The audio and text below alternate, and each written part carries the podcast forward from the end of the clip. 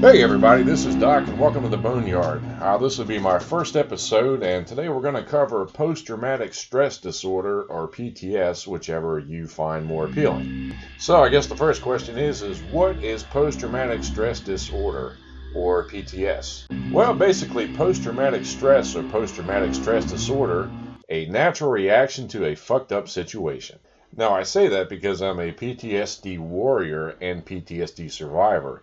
And that is not my quote. That actually came from a counselor I once saw at the VA. Uh, so I can't take credit for that. All jokes aside, PTS or PTSD is a real thing. Many people suffer from PTSD or PTS, uh, including combat veterans, first responders, or just anyone in, in general who's suffered a traumatic event uh, in their past. Now, the problem with having PTSD or PTS is the stigma attached to it because it is classified as a mental illness. And as we all know, if someone has a mental illness, they are automatically presumed crazy or mentally deficient. Let's be honest, folks, unless you have PTSD or PTS, uh, there's a lot of ignorance attached to that, that label. Uh, many people just don't understand that's the purpose behind this podcast today is to shed a little bit of light on the issue of PTSD and PTSD and let people know that hey look we're normal. There's nothing wrong with having PTSD it's okay. Now here's the legal disclaimer. I am not a medical doctor or a licensed clinical psychologist. I am however one who has been diagnosed and being treated for PTSD or PTS uh, since about 2005 so uh, I may not have the academic qualifications, but I can say that I've been there and am still there. So, what are the signs? Well, there's a lot of signs uh, depending on each individual, depends on uh, what signs you may experience or what uh, signs and symptoms you may present with. Uh, flashbacks are a big one, suicidal thoughts, uh, panic attacks, racing thoughts, feeling shameful or guilty, uh, anxiety, depression, mood changes with rage or anger, nightmares, insomnia, poor self esteem, uh, just being emotionally numb and detached, just feeling like you're kind of going through the motions. Now, over the past 16 years, uh, I've basically experienced uh, damn near each one of these symptoms uh, to some degree or another. Uh, probably my worst symptom is uh, depression and uh, suicidal thoughts. And yes, I've been there. Uh, I'm not proud of it, but yes, I have uh, tried to commit suicide twice. Uh, over the years, I've been hospitalized for uh, depression and suicidal thoughts, hell, I guess about nine times. so it's a constant battle. While I may not be proud of having battled and battled with depression, though I kind of keep it as a, a, a badge of honor, actually. Uh, and what I mean by badge of honor is it's a a trophy in resiliency. Uh, the fact that I'm still here is is uh, no less than a miracle, uh, to tell you the truth. But I hate to lose, so uh, I fight this fight every day, and will continue to fight this fight every day. And if I can lend a hand out to somebody who's in that position and say, "Hey, look, it's okay. I get it. You know, having said uh, what I said about depression and uh, suicide, there is a lot of strength in admitting that you have weakness. Uh, I know weakness is frowned upon because nobody wants to see themselves as weak. This is especially true in the uh, warrior culture. Uh, those of us that are combat veterans uh, really shy away from using the word weak. we were taught to project strength and sometimes extreme violence and overwhelming force. So uh, to put the word weak in our lexicon is is totally unheard of. Do I see myself as weak? No, hell no. Uh, I see myself not to be cocky, confident, or over arrogant, but as a badass motherfucker. Uh, that is a choice I made to be that way. Uh, it is possible. It takes hard work. It sucks at times, but you pull up your big girl panties and you do what you got to do to become the person that you want to be. Now, having said that, uh, I think a little explanation is due here. Uh, I don't go out looking for a fight. I'm not a badass in the macho sense of badassness. Uh, I, however, do not back down to uh, the hard personal issues and problems that life brings. Uh, that's just me. Uh, that's my willingness to not lose and not let shit get the better of me. So, what does my battle with PTSD look like? Well, I basically had a life altering moment on December 28th, 2018. Uh, that was my anniversary from returning from Iraq in 2004. And quite frankly, I just made a decision that, you know what, enough is enough. I'm tired of feeling the way I feel. Uh, it's not worth it. I wasted so many years being a prisoner with my own chains that, you know, I finally just said, hey man, not no more. Now, some of you may be thinking, well, hell, that's easier said than done. Well, look, to be quite honest, this is a uh, no bullshit zone. It all starts with a decision. You've got to make a decision on what you want to do.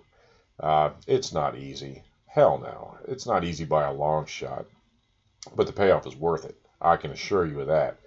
Uh, after you make the decision, come up with a plan. Now, I can't tell you how to get from point A to point B. Now, that's your own personal journey, and you have to decide how you're going to do that yourself. But uh, like I said, it all starts with a decision uh, and a plan of action. And whatever you decide to do is up to you.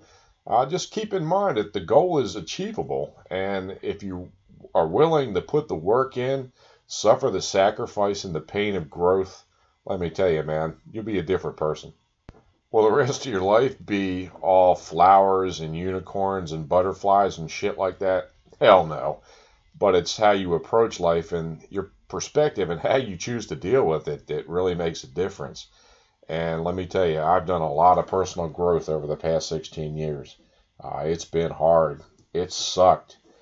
Uh, I didn't want to do it, to be quite honest, because I was happy living in my own misery until I reached that, that pinnacle that one day that that little bell went off, and I was like, you know what? It's time to get up off my ass and do the work. Okay, like I said before, it all starts with a decision. So, hey, let's uh, let's pony up, let's man up, and uh, maybe make that decision. Uh, if that's where you're at and your uh, your journey, then great. Uh, if not, don't lose hope because it's out there. Okay, so I kind of got off on a tangent. Uh, let's let's deal with some of the uh, symptoms of uh, PTSD or PTS. Uh, like I said, my battle was with uh, and is with depression. Depending on who you talk to, what clinical psychologist or what psychiatrist you talk to, depends on what what answer you're going to get for what the definition of depression is. But basically, it's a feeling of extreme sadness that lasts or persists for a specific period of time. Uh, you basically you lose all interest in things. Uh, you become withdrawn, uh, antisocial. Uh, basically, you've uh, pretty much given up at that point. Uh, you see no hope for the future, and that's probably the most disturbing part of depression. that you lose you lose sight of, of what's going on. you become encapsulated in your own misery through no fault of your own. I mean, it's it's a natural progression. You know, sadness does lead to depression. Uh, there's there's a clinical link between the two. One of the biggest problems with depression is it's often accompanied by uh, suicidal ideations. Uh, what I mean by that is uh, suicidal thoughts. Uh, of course, if you have thoughts, then there's always the possibility that may lead to actions, which is another problem in itself. All right, this is a, uh, a lead into uh, some really, really deep shit here. Uh, and I got to admit, I am uncomfortable talking about it, but I'm willing to hang it out there for, for everyone's sake and, you know, get over my own self. So, uh, what are some of the warning signs of uh, suicidal thoughts? Okay, isolation and withdrawal is probably uh, one of the, the biggest, biggest red flags, I would say it's probably the, the one thing that, that gets others' attention is uh, the fact that the person having suicidal thoughts, uh, they, they basically form their own shell and, and don't come out. Uh, they may uh, give away their uh, most personal possessions. Uh, they may have extreme mood swings, act totally out of character. You know, that's that's not quite like them. sometimes you got to pay attention to recognize the sign. Drug and alcohol use or overuse is another one. Uh, and let's face it, we do it because we want to stop the pain. We want to stop the hurt. I'm not going to lie. Uh, I dealt with this problem myself. Uh, mine was alcohol in 2008. Uh, I was drinking way too much at that time and uh, was trying to balance work and all that. And uh, alcohol was my refuge. Uh, I seen myself headed in a downward spiral. fortunately, I recognized the signs and coming from a parent or correction, parents that were both uh, functioning alcoholics, uh, I was like, man, now this is this is one road I sure as hell don't want to go down. Person who's thinking about uh, committing suicide may uh, say things like, I don't see any future, I'm worthless, I don't matter, uh, things will be better when I'm gone, uh, those types of things. And hey, I said the same things, man, and I believed it. I'm not going to lie. I believed it 100%. Now, at the time, I could not see past my own depression and I couldn't see that there was hope in the future. But I got to tell you, man, it's a deep, dark rabbit hole to go down and one hell of one to climb out of. What are some circumstances that may cause one to uh, consider suicide? Death of a loved one, uh, any traumatic situation, uh, major life changes. Uh, problems at work. The list of causing factors is unique as the individual themselves. Uh, there's no flashing neon sign that, that, goes off to point that way. It's uh, whatever that person perceives is something that they can't climb out of. I recently had an opportunity to go through some suicide awareness training. Uh, it was for a uh, project involving the Wounded Warrior Project. Uh, and what I learned is it's called TASC, T A S C. Uh, basically, the T is tune in, be aware of what's going on. Have that little spidey sense that goes off, that little flashing ball that says, hey man, something just ain't right. A, ask directly, hey, look, have you thought about hurting yourself or committing suicide? Don't be ashamed because you may just save that life. S, state the thoughts that are serious. And C, connect to help. It's important that the person receives help.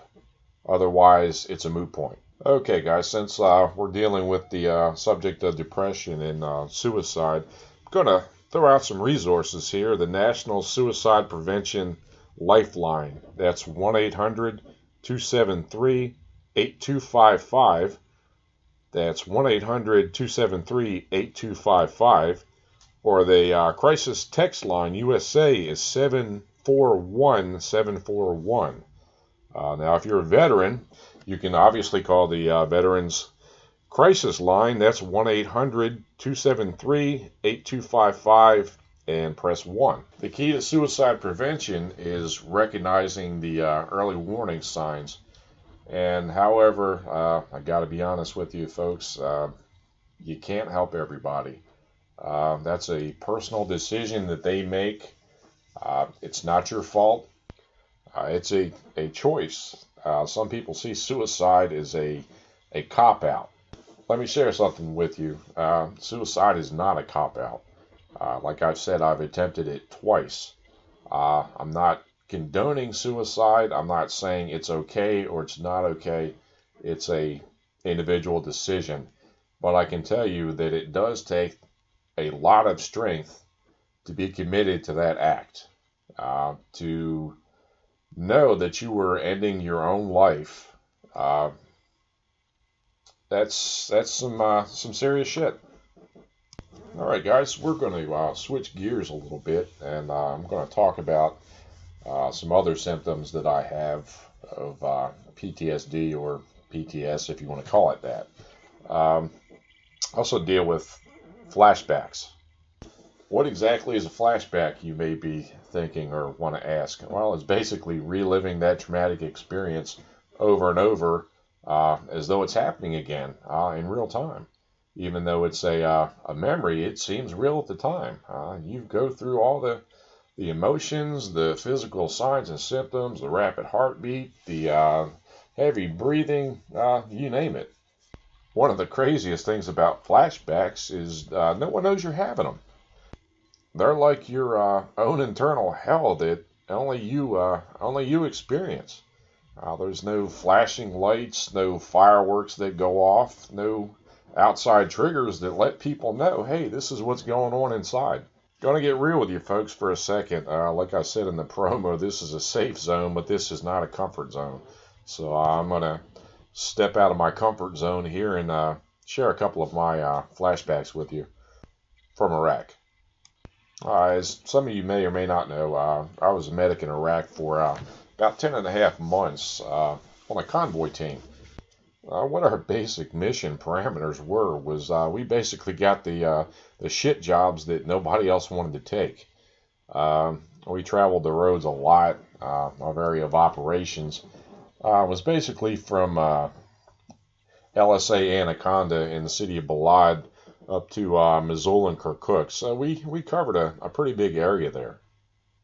Now, my basic responsibilities on that team were obviously medic. Uh, you know, when the shit hit the fan, that's that's what old Doc Drennan was for there, the uh, to get out the super glue and the uh, adhesive tape and put the shit back together. So what basically happened was this: uh, we received a warning order uh, the night before the mission, which was basically the mission details, that kind of stuff. Uh, we would be escorting another unit down to uh, LSA Anaconda in Balad. Well, on the way, uh, basically there their vehicles kept breaking down. So every time one broke down, we'd have to stop and pull security, which was getting to be a pain in the ass because it was already over 100 degrees and I had a good 40, 50 pounds of shit on me and really didn't want to be there. On Main Supply Route, or MSR Tampa, uh, basically it was a, uh, a brick structure, uh, mud brick, with a, uh, a wall that enclosed the front of it to separate it from the, uh, the road itself. Uh, while we were stopped, a couple of kids came out, obviously curious as to what was going on, and they kept getting closer and closer to my position where I was pulling security. And what it boiled down to was I felt that they were a threat, and I had to make a decision whether or not to shoot them, to kill them, uh, to stop that that potential threat. Well, as fate or luck would have it, or whatever divine intervention you want to believe in, uh, they stopped basically before I was uh, to pull the trigger. Uh, I had already put my finger on the trigger and started to squeeze when they, they stopped their forward movement, stopped and turned around. I had basically resigned myself to the fact that I was going to have to kill him. Uh, I was concerned with shot placement and that type of thing. Uh, as it turned out, uh, that action wasn't needed. But let me tell you, that uh, that one instance has haunted me to this day. Uh, I had, at the time, two kids that were about that age, and uh, every time I see toddlers, especially, uh, I relive that event and get real uncomfortable around them. I don't avoid little kids, however, uh, I do tend to limit myself to their exposure uh, for that very same reason of having to relive that moment. But as a way of personal growth, uh, I pull up my big girl panties and deal with it. Uh, it still sucks after all these years, but you know it's it's an ongoing process. It's it's probably never going to be finished for me, uh, to be perfectly honest with you. Another flashback that uh, that reoccurs, not so much now, but uh, it did in the past. Uh, we received a uh, uh, movement order. I forget where the hell we were going to tell you the truth. Uh, we're sitting in our compound getting a intel or intelligence debrief before the mission, and uh, all of a sudden we hear a, a VBIED go off, which is basically a car bomb. Uh, it was relatively close to our perimeter uh, by the front gate. So uh, when it came time to uh, roll out, we rolled past the site of that explosion and I got to tell you, folks, there was pieces of body everywhere. It stunk to high heaven. It's just a smell that that you never forget.